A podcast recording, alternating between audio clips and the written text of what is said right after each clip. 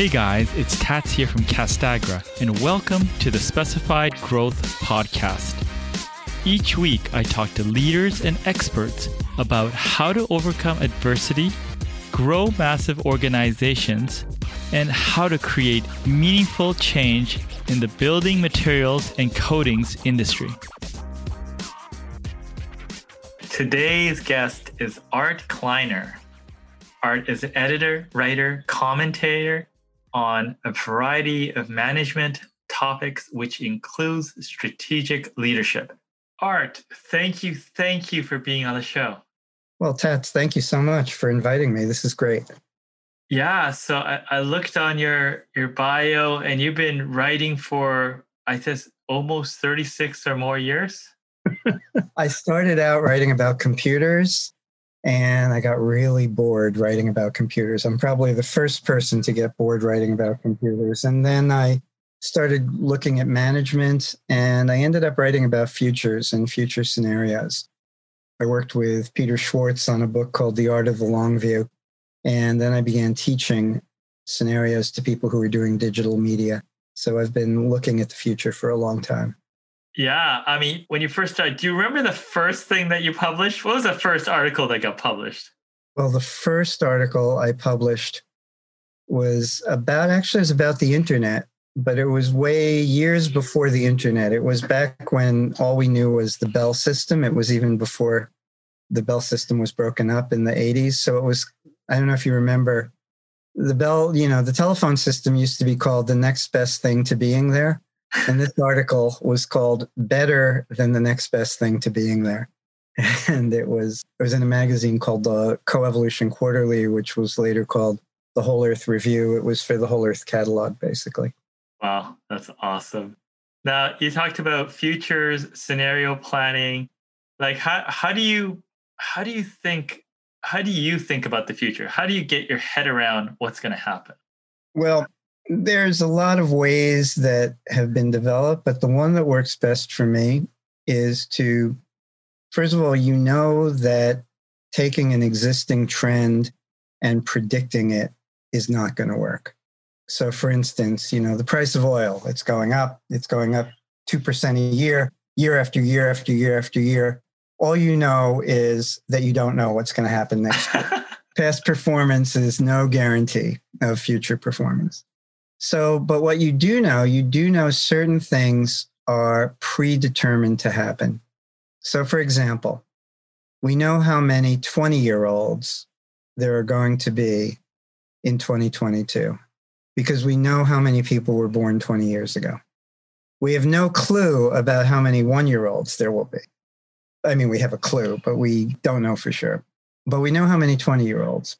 We know how many of them will be college bound? And we have a pretty good idea, a good enough idea about how many of them will be in cities. We know how many 90 year olds there will be. And we can, we have a pretty good idea in some countries about how many of them will have been affected by the pandemic. And we don't know in other countries. So as you go through, you start separating these things and you start to say, okay, what do we know for sure? Well, one of the things that we know for sure is that there will be a certain number of people in cities, and it will be at least the proportion of people who lived in cities. Maybe it'll be slightly less, but it'll, you know, but all the reasons to keep moving to cities will continue to exist.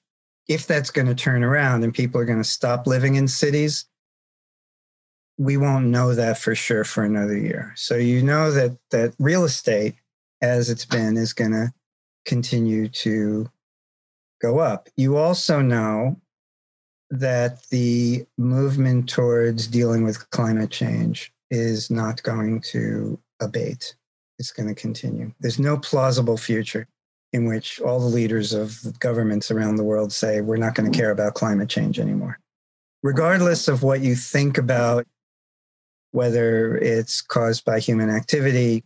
In order for that to change, there would have to be a discernible drop in all of the indicators of rising temperature, melting glaciers, burning forests, all of that. So we know that that's not going to change. Therefore, we know that there is going to be a dramatic need for cities to be protected, you know, to be less, both less emitters of pollution and emitters of carbon dioxide, and also to be affected in their environment. We know that material science has had a pipeline of activity for 20 years. And we know that it has been commercialized incompletely. Right. We know that there's a lot of material breakthroughs that are, you know, not seeing light in terms of construction, et cetera. So that's a that's an uncertainty. But we know that sooner or later that will reach a tipping point because it always does. There are innovations that reach a tipping point and become like the Segway, where they're pretty much ignored. But even those innovations end up being adopted into things like motor scooters or connected cars. So there's innovation does not tend to just sort of drop away without any kind of impact. So we know that there are going to be issues around material science. We know that there are going to be issues around 3D printing. And we know that it's going to be harder and harder to get things through customs. So therefore, those things we know for sure. What we don't know is whether that's going to translate into factories built close to customers that make a toaster on Monday with the same production system making a blender on Tuesday and an, an, an alarm clock on Thursday. Yeah. I mean, you've uh, interviewed different business leaders for a long time. Was it easier to make a decision back when you first started, when you met these executives, or is the modern executive better equipped to make better decisions? How do you sort of weigh that? Honestly, Tats, it's never been easy to make a really good decision because the most difficult decisions are not about technology. Some of them are about money. You know, how much risk do we want to take with this million dollars? A lot of them are about taking the right risk with million dollars while you have people in your company who are vested or invested in the last way of doing things. And sometimes they're right, and sometimes they're absolutely not right. So the big decisions are all about how do I, they're not about, you know, where are we going to make the investment? They're about how am I going to walk into Jane's office or John's office and tell them we really have to change the way we're doing things? And those are the decisions people agonize over. And, you know, that was back in uh, ancient Rome, you know, people were saying, how am I going to like walk into Caesar's office and convince him that we need to send, send the chariots up north or whatever. So it, it's, I do think that there are ways in which complexity happens now in that it's harder to delay a decision and not see the consequences, except in certain industries like housing but in most industries, the time between learning about something that must be addressed and addressing it, that's shrinking.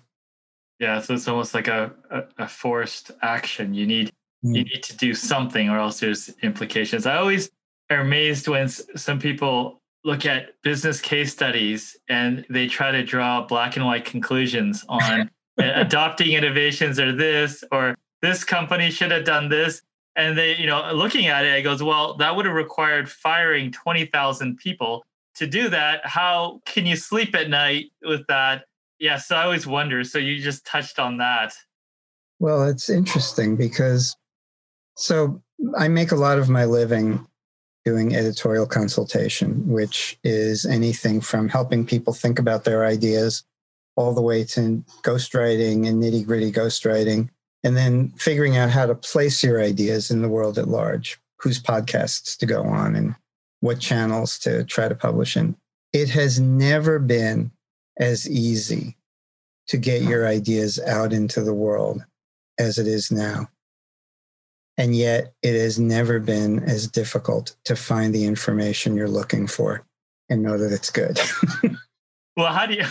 Well, it's hard, but how do you tackle that challenge? I think we're figuring it out. We humanity are figuring it out right now.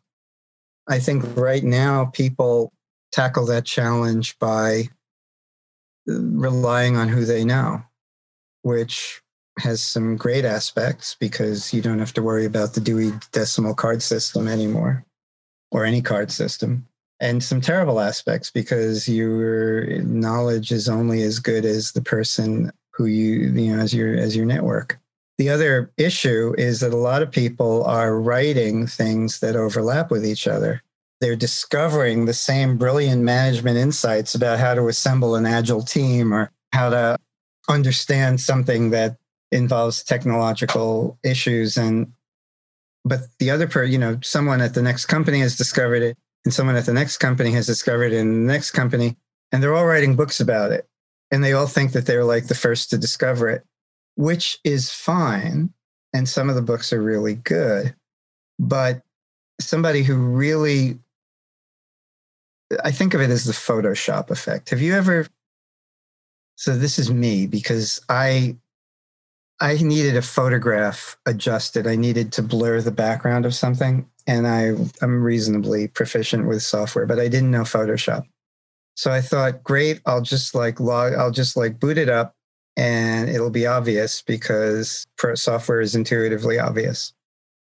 So I booted it up and I realized in order to know that one thing, and I started like looking around the internet where, you know, where the like how to blur the background in order to figure it out, my brain is so different from Photoshop that I would have had to spend three or four hours just becoming a generic expert in everything to do with Photoshop in order to answer that one simple question. Or I would have to get somebody to sit over my shoulder and say, that's the one thing you might do, which in which case I might as well just give it to them to do. That's what reality is like now. That's what all of the all of the trends and disruptions, we're all trying to figure out the thing that we can pick up and know within five minutes when actually it's going to take a couple of days of real insight to get to that point where it's second nature to apply the right judgment. Yeah. I mean, and that's what we want. That's yeah. what we want in reality from knowledge. Yeah. So, I mean, as an executive, you're constantly having to pay attention to all these moving pieces, whether it's inside the organization or not. I mean, what depth of information or skill set or knowledge do you need to effectively manage that? You need to be a quick study and you need to be humble. You need to recognize that no matter how much you know, you're not going to know enough. And you're going, and if you know too much, it's going to be as bad as knowing too little because you're a lot of the things you're going to need to know are going to be from outside. And at the same time, we're all we're all making the decisions together. So I think there's a lot to be said for talking candidly. I mean, I think that's one of the great things about podcasts, whether widely followed or narrow, scope high, scope low. They're all they require candid conversation. The only thing you can't do is skim them. And the other thing that you need is, well, so your your topics all have to do with buildings, real estate, urban development, and uh, residential and business buildings. So by definition, you are focused on habitat. By definition, habitat is a developer of and reliant on habits, human habits. In fact, it's right there in the, in the name. So it's everything that people do as a routine, codified and solidified into the physical structures around them and the use of land on which those structures sit. So you, the people listening to this, have the benefit of a lot of experience and things that are not obvious to outsiders. Things about costs and regulations and how long it takes logistics and how long it takes to bring something over and whether remodeling or from scratch and toxins and all of the other things. And they have to be willing to embrace that knowledge and stand in that knowledge and then be willing to absolutely leave it behind when something comes up that contradicts it. So you need absolute closed minded dedication to what you know and absolute open mind. As, as I say this, it sounds like a platitude, but it's really difficult to do in practice. Because you have to be exec- execution discipline, but as soon as the right type of information or that tipping point comes, you need to be able to react on it. Is that what you're saying? Exactly. You need to be able to speak and listen and move from speaking to listening and back again and keep your speaking judgment continually calibrated with what comes next. Hmm. And you know, you guys are talking about permanent structures that are torn down in a day, but that until they're torn down are permanent. So there's a real incentive to not change. There's a writer named Dominic Endicott. The, uh, are you familiar with him? No, no. Tell, tell me about it.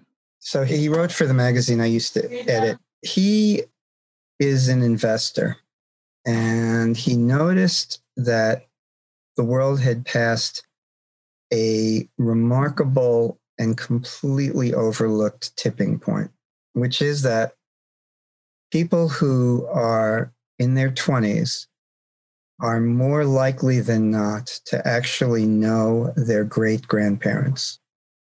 I mean, many won't, you know, and people are having children older. So it's a little bit more difficult, but many, many more. There used to be nobody knew their great grandparents, except very, very few people. Now, a great many people, probably more than not, know, you know, we have four generation families. And the last time that happened was at the end of the 19th century when we had three generation families. People knew their grandparents. Before that, human lifespan was too short. At the same time, it's very unlikely that we're going to have the kind of economy that will admit that will allow each generation to have its own housing. And those who have their own, you know, I, I now have three daughters of college age. They're fleeing the nest. We have to make a decision about whether to downsize. We've had, my wife and I have had and, and have older parents I've had my first grandchild was just born. So I'm now in a four generation family.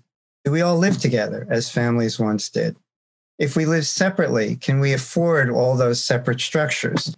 If we can't, is it possible to develop modular structures that would allow us to, for example, expand the house when we have high school age children and contract the house when they all go off on their own? And if that's possible, why isn't it happening? And should it happen? And Dominic, who's an investor with an eye on demographics and materials costs, really believes it should, it not only should happen, but it will happen. But it will take a certain amount of capital and some legislative, you know, some changes in laws to make it happen. Would that in itself be the kind of thing that would solve certain social problems? Interesting. Or would it add to them? There's always that unknowns, right? Exactly. Now, and certain people, and I don't know if it's this is a correct statement, but certain people seem like they're very good at predicting and and mapping out the future. You've mentioned some of those characteristics looking at things that are known. What other is that true? Are certain people really in tune to that naturally, or is it just luck? There's a man named Mark Anderson who publishes a newsletter called Strategic News Service, and he yeah. has a 90 it's it's 95% success rate. Every year he makes predictions about what's going to happen the following year. And he has a 95% success rate. And he's very careful. Certain things he doesn't make predictions about. But he does two things. One is he does look at the predetermined elements. Yeah and he he's very good at spotting what's predetermined. He does three things. The second thing he does is he looks for patterns.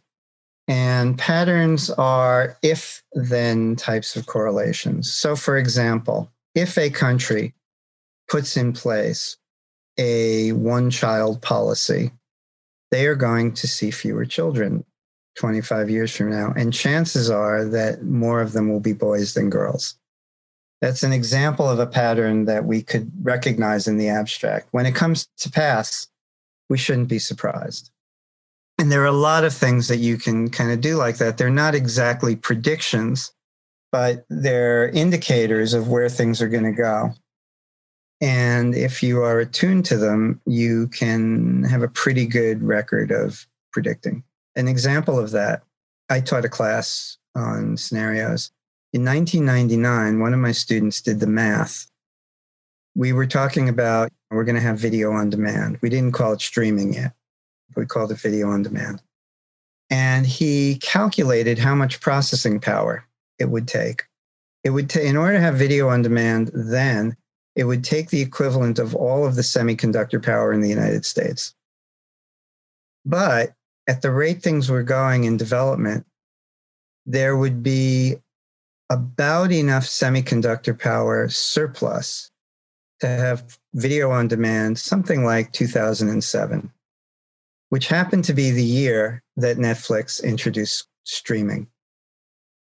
Right now, there is, we know that the pandemic will do one of two things. It will either end at some point. Those of us who are watching are certainly sobered by what's happening in India and, and Brazil and other countries that are in the grip of it. But it will also, unless it turns out that there is a really rapid adaptation by the virus and it keeps adapting and adapting and, and mutating, as they say, and variants continue to exist, one of those two things will happen it'll either be controlled or we will be dealing with a different kind of control in variants, tragically. That becomes a pattern that affects other things. If you know that there is that there are variants and they're continuing, then you know that international travel will be curtailed. Just as you knew that people were not going to go out to bars, even if they were permitted to, you know, some would, but those who lots of people would be prudent and afraid of being caught. And if they didn't learn to avoid doing that in advance, they'd learn the hard way, but they'd learn. Those are examples of pattern recognition. And you kind of, you know, you draw on your sense of human nature and how things affect. And, and you know, builders have been doing this every for years in figuring out which neighborhoods to build in and how people are going, you know, how far away from commercial districts people are willing to live and and how they would get there and which forms of transportation are like in order to make judgments about that you have to be skilled at pattern recognition yeah. the third way to anticipate what's going to happen in the future as alan kay the uh, star hardware and software designer put it if you really want to know what's going to happen in the future you create it and creating the future has never been as easy. Getting to people to pay attention to what you're doing has never been as hard, but it's never been as easy to try something and, and put it out there. And we're going to see a lot of fundamental innovations. Some of them will be scary, but a lot of them will be really, really beneficial. Yeah. I mean, to that statement, creating the future, to what extent does an individual, an organization have the ability to affect that? I think in the world of software and the internet, it's very easy to do something that will create the future. Somewhere right now, somebody is generating a form of media like Clubhouse, you know, that came from out of nowhere. But somebody's creating something that nobody has seen and it's going to be everywhere within a year. When it comes to things like materials and energy and infrastructure and all of that, it's much more difficult, partly because just the R&D is so much more expensive in the world of atoms. And partly because it requires so much more coordination. There isn't as much room to, for different people to do different things. But the problems that humanity faces right now require interest in generating problems of that sort. So there's, for example, there's a firm in, in Boston called Hello Tomorrow that's looking at exactly how to create those sorts of innovations or foster them. And there will be, you know, there are lots of others. Yeah. Wonderful. Now, for yourself personally, what does the future hold for you? well, there's the, th- the things I know for sure and the things I don't know.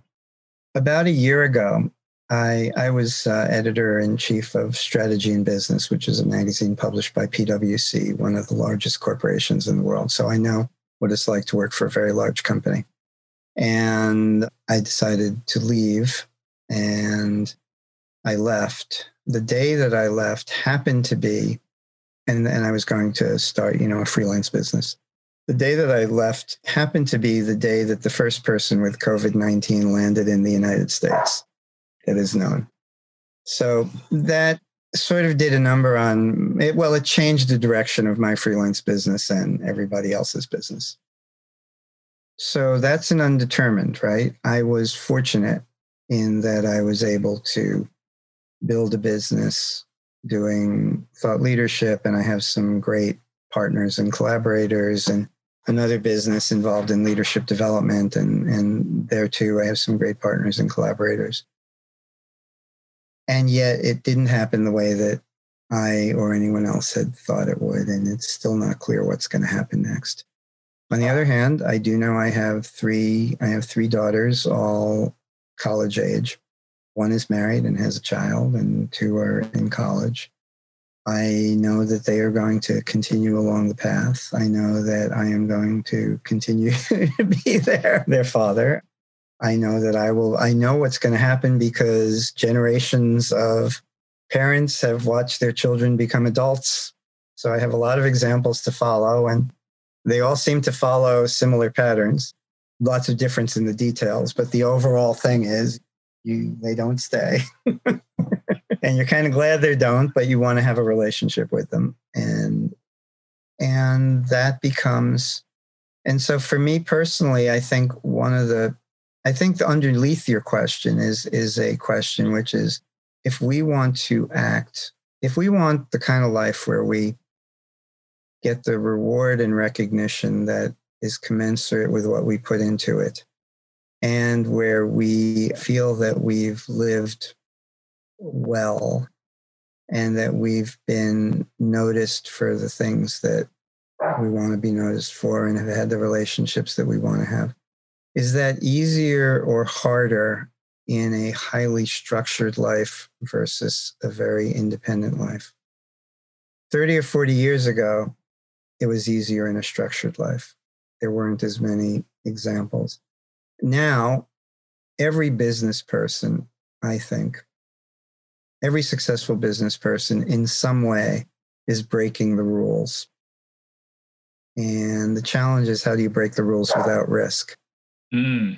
If you don't break the rules, even if maybe not the legal rules, but the kind of rules of like, this is the way we do things around here. If you don't do that, you are not going to differentiate yourself and you're going to have to compete on price. Even in building where maybe you differentiate by location, but you still, you either compete on quality or you compete on price, or ideally you have both that means that everyone in business is trying to figure out the safe way to be dangerous. I like that. Safe way to be dangerous. I like. well, that's what I want. I will just like everybody else. I want to be safe and dangerous too. I think I said something similar today. maximize growth without bringing the the absolute the implosion into the table right? So well you want to invest you want your investments to pay off and you don't want to have to worry about cash flow. So in order not to worry about cash flow you have to have reserves. In order to have reserves you have to be safe. In order to be safe you lose opportunities. So that's like so, what are you going to do? There's no easy answers. And we're back to your very first question about how do you make those tough decisions? oh, that's wonderful. Like, I guess I, I think with any business owner, we all struggle with these type of questions. And I think it's, it's really nice to hear just from, you know, you've been studying this for so long that we are not alone. It doesn't get any easier, but I think this is part of what makes it fun. And I think so. There's two things. One, there's more slack in the system than we think there is. And if, and, you know, a lot of Adam Smith, way, way back, his other book, The Theory of Moral Sentiments. The theory of this, you know, his main book was about, you know, basically why capitalism works. And it works because people operate with self interest. His second book, The Theory of Moral Sentiments, was about what happens when people have too much self interest going on. How do you keep people who figure out how to game the system from ruining capitalism for everybody? And he said there's basically three approaches. One is rules and, you know, basically regulations and laws. And he said that will work up to a point, but it won't work because law is a blunt instrument and people will always figure out ways around it. The second is the community and shame. So, you know, we shame the robber barons or we shame the people who have turned their businesses into uh, monopolies or monopsonies or whatever it is. That doesn't work either. Partly because some people are just don't pay attention to shame, being shamed, they don't care. But mostly it doesn't work because the community values aren't static and they aren't reliable a community is not a reliable witness about whether somebody deserves shame to be shamed or not. So what you need is you need a form of internal guidance. I wrote a book with a neuroscientist, Jeffrey Schwartz, and an executive coach, Josie Thomson, called The Wise Advocate. And basically, the, you know, the idea is that there's always an inner voice. You can always tap into it. And one way to think about it is can you look at yourself with the same attitude that you would look at somebody else? Can you be an impartial spectator to yourself? It's sort of like that cheeky teenager that you were like years ago who said, I'm not going to do what they do. I'm never going to be like those people over there. When you grow up, can you hold that attitude, but maybe be a little bit more forgiving and a little bit, you know, cut yourself some slack, but still say, I'm going to live up to the standards that I thought I, you know, that I thought everyone should live up to? Or is it going to be everybody else can live up to the standards, but I'm going to cut corners wherever I can? Those who have a sense of themselves, I think, are the same people who have a sense of the future. Hmm. Interesting. Can just become pull themselves out of the situation. I guess you talked about the high road, I think, in, in your your book, and just yeah. kind of look down and say, what is happening? How does it? How are people interacting? How is everything working as a system? Well, so the the book, the high ground concept, basically, at any moment of major decision making, you you basically move in one of two directions. You either move towards the transactional or you move to the strategic. Transactional is, you know, let's solve a problem, make a deal, close a deal, give people what they want. What do they want? Let's figure out what they want. What do I want? Let's negotiate. Essential. Any leader who can't be transactional is not going to survive. But you also need to be strategic. And the way to be strategic is to think about what you're thinking, think about what other people are thinking, beyond thinking about whether they want, think about and they're asking for this. What is really on their mind? What is the situation called for? What are our long term plans and goals? And how are we going to get to them? Just very basic things that are, in order to do that, you have to step back. Well, it turns out that if you focus your attention in this kind of strategic way, you trigger parts of the mind associated with parts of the brain that we called the high ground. So to be a little bit nerdy, um, the dorsal medial prefrontal cortex is a part of the. How do you spell that? uh, you don't want me to say.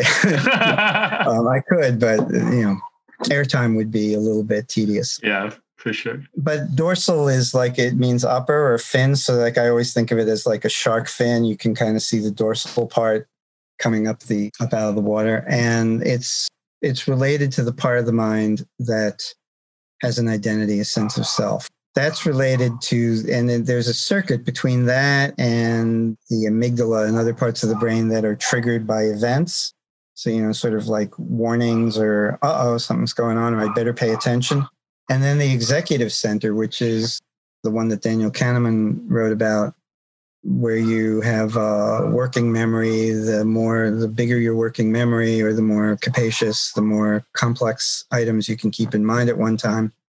And that has also to do with your ability to look at things with multiple perspectives and to control impulse and emotion. All of those things that we when we say someone's an executive, we either mean it's the only, it's one of the, I guess it's the only word that has the same meaning in neuroscience and business. It means the ability to master the complexities of a situation, either in your thoughts or in your company. And when you follow that circuit, the high ground circuit, it becomes easier and easier to follow. Your neurons kind of bind together in that way, in that pattern. And over time, you know, just like if you exercise a muscle, it becomes easier to use that muscle. They they change the way that you think. Wonderful. I, I'm going to be respectful for time, but I have one more question. Now, if someone is operating on the transactional low ground level, and you want to help them or they want to help themselves get to the high ground level, what is one tip that they can do to get there? Think about what people are thinking instead of what you want. Think about what you want, think about what they want, but also consciously step back and say, what are they thinking? And that will, first of all, that will slow you down from, you know, reacting instantly. And that's good but it, it may be that what they want is for you to react instantly but then that will also allow you to kind of, is that how i is that how i'm going to react how am i thinking so think about what they're thinking think about what you're thinking and cut yourself some slack forgive yourself and forgive others to the extent that you can and keep your eye on the long-term plans and goals Wonderful art. Thank you so much for sharing your knowledge. It was it was wonderful. Why, my pleasure. I'm grateful to be your guest.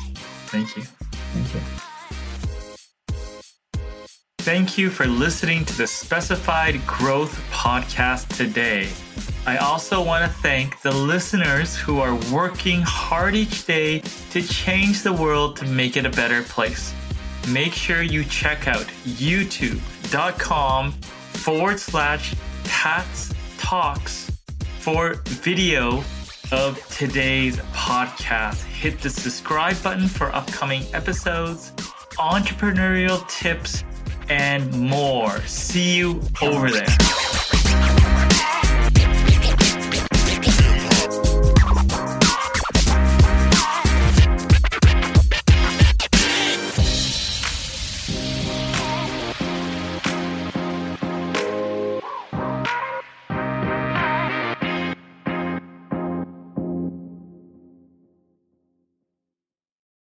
This podcast is a part of the C Suite Radio Network.